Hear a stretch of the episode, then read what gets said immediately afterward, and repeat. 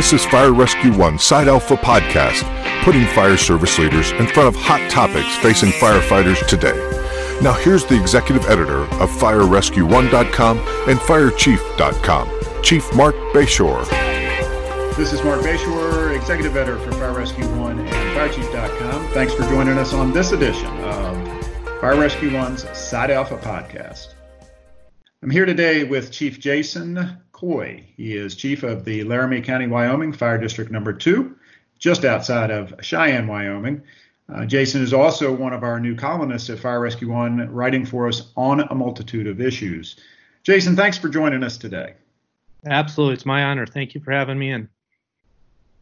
So, Jason, you lead an organization that uh, we, as we were talking uh, before we started, about four stations, and um, you took uh, over there some time ago as chief, and the majority of the employees are volunteers. You are uh, essentially a bedroom community of Cheyenne, Wyoming.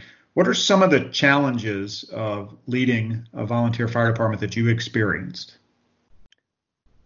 Boy, Mark, it uh, it starts out with a lot of things. One, developing and growing the culture inside of an organization. You know, for many years, the volunteer fire service um, trudged along in their communities with limited response capabilities and limited opportunities to grow. And over the last decade, actually probably the last two decades, the volunteer fire departments have changed significantly with the demand on service for their communities. So keeping up with the growth, keeping up with recruiting new members, keeping up with trying to develop a financial plan to support the expense of providing service to our community are all significant challenges. And then you throw in there the generational challenges and the social economic challenges that our communities are facing as they uh, grow and evolve. Uh, all those things impact emergency services and specifically um, the volunteer service because of the financial distress on them. Yeah. I mean, I, I started in the volunteer service 39 years ago before uh, being paid, and that was still very heavily a fundraising time from car washes and bake sales and um, you know, basket sales, all kinds of those things. So, very familiar with the challenges of the fire service back then. And I think that a lot of people lose sight of the fact that there are still a lot of predominantly volunteer departments, especially in the Midwest, that still depend on a lot of fundraising. So I suspect that's still a significant challenge for you, is not just from a tax perspective, but just physical fundraising.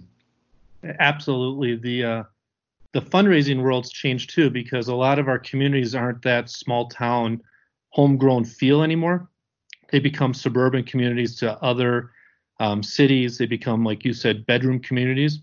So you lose that community feel and sense of pride in your fire department as a citizen that lives in a fire protection area or a volunteer fire service area because there's nothing to identify with. You know, you look at our name of our organization, we're Laramie County Fire District number two. We share that name with nine other volunteer fire districts in Laramie County versus let's say the city of Cheyenne, it has an identity, it has the name. And so the people that are moving into the county assume that their fire service is from the city of Cheyenne. So we lose that community feel in a lot of those volunteer organizations. And I think nationally there's about 80% of the fire service is still some form of volunteer. Um, so it is a significant challenge for many of us in the service.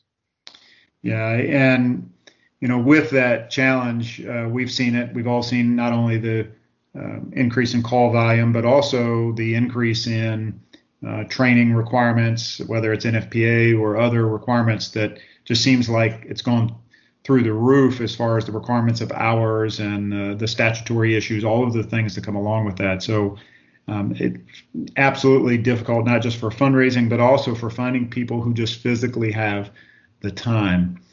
And then then you bring in, you mentioned the cultural differences of, of uh, the uh, the demographics, the time that we're in, whether it's Generation X, the generational issues, whether it's Generation X or uh, Y or whatever it is, a lot of um, a lot of those different uh, cultures and generations bring different ideas and uh, different ways of doing things to the business.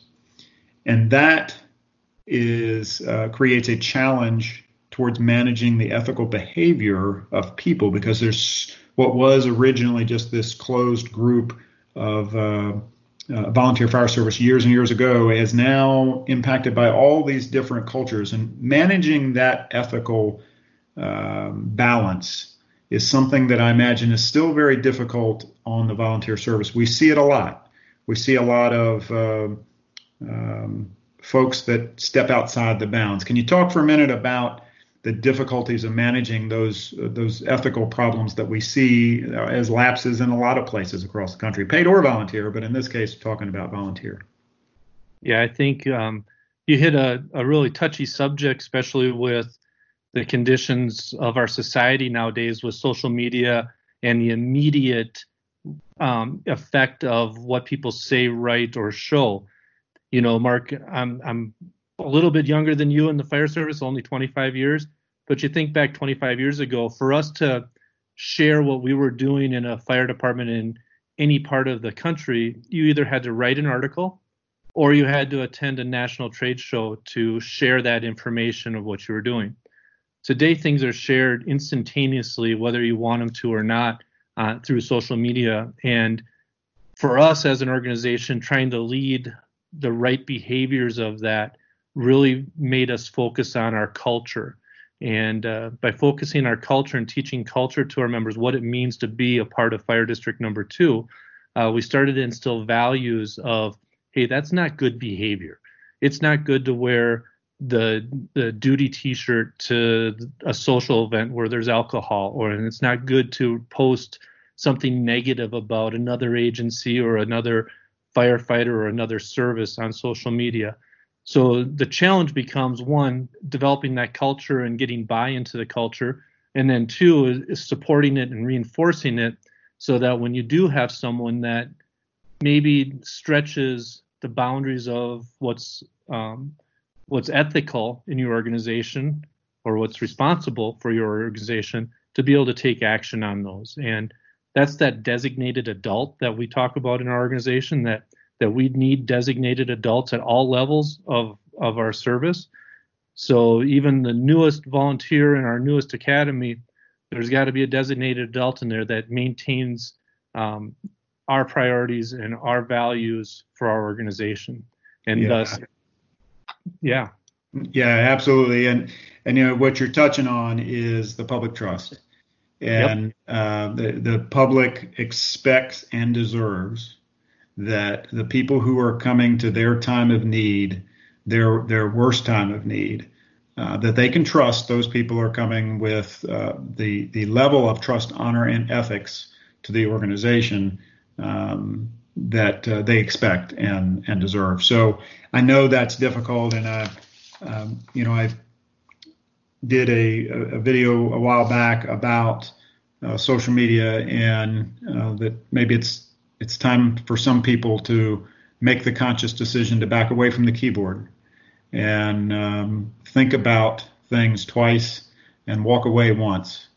And uh, hopefully that advice uh, resonates with uh, you and, and, your staff um, and the volunteers that you lead there. That uh, sometimes it's it, people have to realize it's a lot bigger than them and a lot bigger than what they may consider a little issue. And uh, the community needs us to focus on doing our job, not focus on the social media. Yeah, we talk about uh, Bruno used to give us a quote uh, when he would do his travels, and we spent a lot of time with Chief Brunacini, and he would say, if it feels good, you might want to think about what you're doing because some of those comments on social media sometimes make you feel good at the moment, but you'll regret the moment you press send. And I think uh, I hear Chief Brunacini's voice in the back of my head giving us that quote on occasion. Yeah, um, and you know you um, you touched on uh, there, and I know a while back you wrote an article for us titled uh, uh, Brunacini as the voice of reason. Um, can you touch a little bit on Chief Brunacini's impact for you and for the fire service in general, and how that can help uh, others, as we just talked about, in uh, managing that ethical behavior. Yeah, I don't know if I could do justice about talking about Chief Brunacini, but I can tell you the impact he had on me. And that was early in my career. I did an internship with Phoenix Fire Department where I lived in Station 8 right downtown Phoenix and and got to spend three months living in that station. And from there, became very good friends with with the chief. And uh, like he did with thousands of other fire service professionals, influenced us. And Bruno always had this ability to point out the obvious that we were missing. He simplified very complex issues and problems and he brought it back to the focus of the customer. And I think for me and our organization, we try to do that same process is that we balance everything we're doing back to how does it serve the customer, both internally as in our volunteers, but also externally with our community and our mutual aid partners and our law enforcement partners and our EMS partners.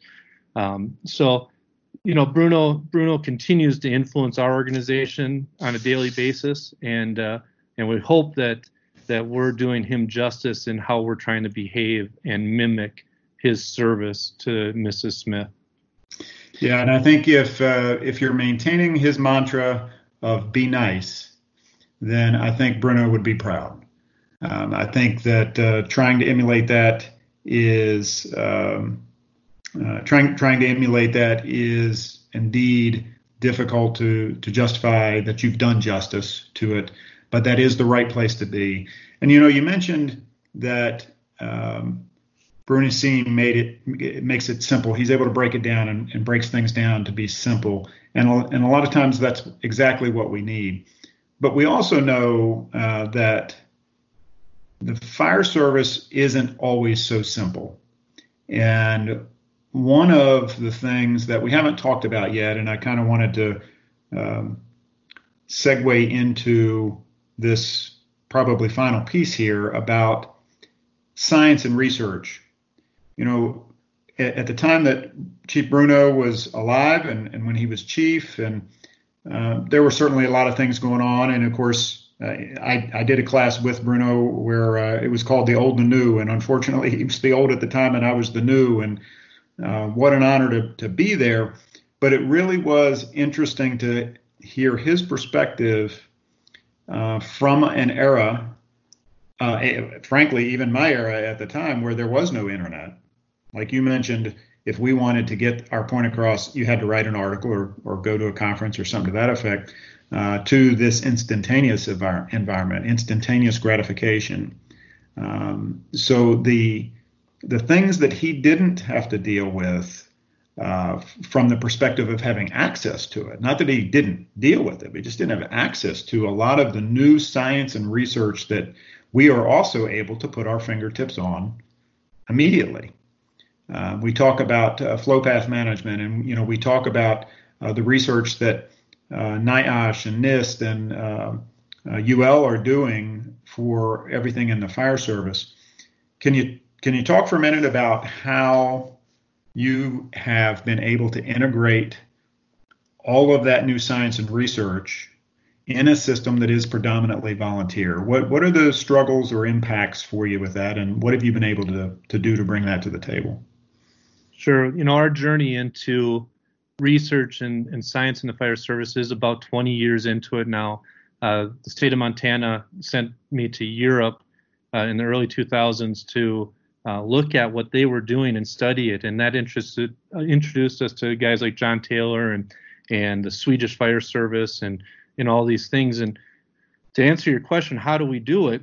One, we have to get buy-in and ownership at the local level. So what we found to be successful was bringing those experts into our community and reenact and duplicate the testing that they see on the UL fire research website or that they've seen on YouTube. And by being able to to duplicate and reenact those experiments, um, our membership became uh, more intrigued and more open to uh, understanding because they they could they could smell it, they could taste it, they could see it, and they lived it. And that allowed us to get momentum, and then it became culture for us that they wanted to learn more and continue to be um, better uh, five years ago, we started using a device, uh, a small droplet piercing nozzle. Now, piercing nozzles have been around for generations, but that small droplet puts only 17 gallons a minute out at high pressure. Totally different approach to putting fires out. And when we started to do that research on it, our membership was blown away by it, and they took it and ran with it because they saw the value. We don't have hydrants in the rural area. We're dependent on tank water and and hauling water to the scene. So if we can maximize what water we brought in this application, we were able to produce a better result for the customer. And we started to see immediate advantages uh, on incidents, working incidents in our community, where we did less physical damage. We put out the fire faster. We weren't there for six or eight or 10 hours, which impacted the volunteers considerably because that was time away from their family or their profession. So by bringing it home and giving them ownership, we were able to grow and expand that. And it become became an opportunity for them to fuel it on their own, and they started bringing more ideas to us to do more research on.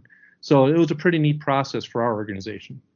Yeah, that, it's uh, it's great to get, like you said, get their hands on it. They can touch it, feel it, smell it, eat it. I mean, that is what uh, ultimately gets that buy-in. Uh, it has been difficult across the country to get universal buy-in into flow path management and all of those different uh, uh, things that both NIST and UL have been working really hard with Dan Madrzykowski and, and his group um, to uh, to to get us as a fire service to wrap our hands around. You know, it frankly those theories have been around since uh, the 50s and 60s in the military fire service, but we as a uh, fire service just wouldn't wrap our hands around it for some some reason, and uh, ultimately to take organizations like uh, uh, yours to get people get that vested buy-in and get them working. And it's phenomenal that you've been able to do that with a predominantly volunteer force.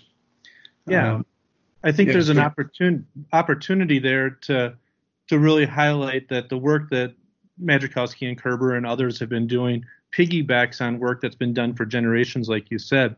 Yeah. Sometimes I think as a fire service, we fear what we don't know. And so it's easy just to teach and replicate what we were taught. And to be open and have the courage to expand what we don't know is is critical for us to to grow in, in our service. Yeah, and you're absolutely right. It's it's uh, we're we're afraid of what we don't know, um, and you know I think it goes back to the, the principles of Chief Brunacini, and, and like you, your article talked about being the voice of reason. Um, we do miss that a lot, and uh, his his mantra "Be nice" isn't just about uh, uh, critically being nice. It, it's just an entire mantra of uh, slow down, take it easy, and uh, pay attention to what's going on. So so we have been talking with uh, Chief Jason Coy. He's the chief of the Laramie County, uh, Wyoming Fire District Number Two. I want to thank everybody for joining us today. Uh, keep safe, stay smart, and take this opportunity to just back away from the keyboard. We'll talk with you next time on Fire Rescue One's Side Alpha Podcast.